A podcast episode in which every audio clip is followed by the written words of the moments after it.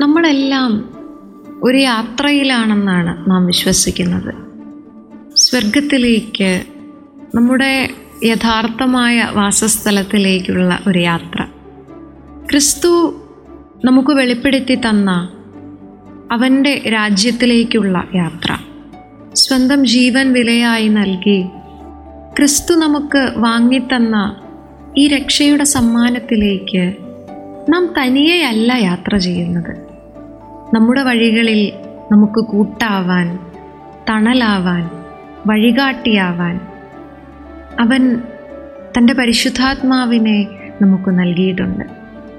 പന്തക്കുസ്താ ദിനത്തിൽ ശിശുവൃന്ദത്തിന് മേൽ പരിശുദ്ധാത്മാവ് എഴുന്നള്ളി വരുമ്പോൾ ക്രിസ്തു അവർക്ക് വാഗ്ദാനം ചെയ്ത സഹായകനെ തന്നെയാണ് അവർക്ക് ലഭിക്കുന്നത്.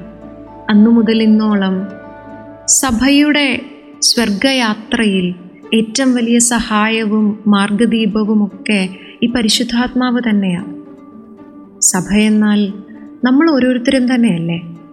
നമ്മുടെ സ്വർഗയാത്രയിൽ നമുക്ക് താങ്ങാവാനും വഴികാട്ടാനും അങ്ങനെ ക്രിസ്തുവിന്റെ വരവിന് വേണ്ടി നമ്മെ തന്നെ ഒരുക്കാനും വേണ്ടിയാണ് ക്രിസ്തു ഈ സഹായകനെ നമുക്ക് നൽകുന്നത്.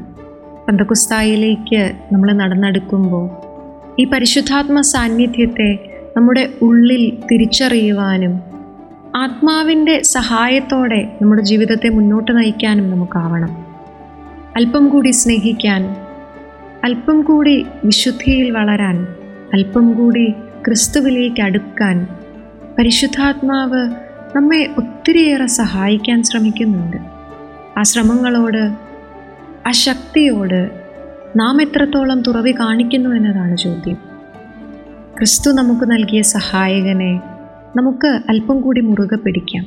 സഹായകന്റെ ശബ്ദത്തിന് കാതോർക്കാം. ആ കരുത്തിൽ ക്രിസ്തുവിലേക്ക് സ്വർഗത്തിലേക്കുള്ള നമ്മുടെ യാത്ര കൂടുതൽ മനോഹരമാവട്ടെ.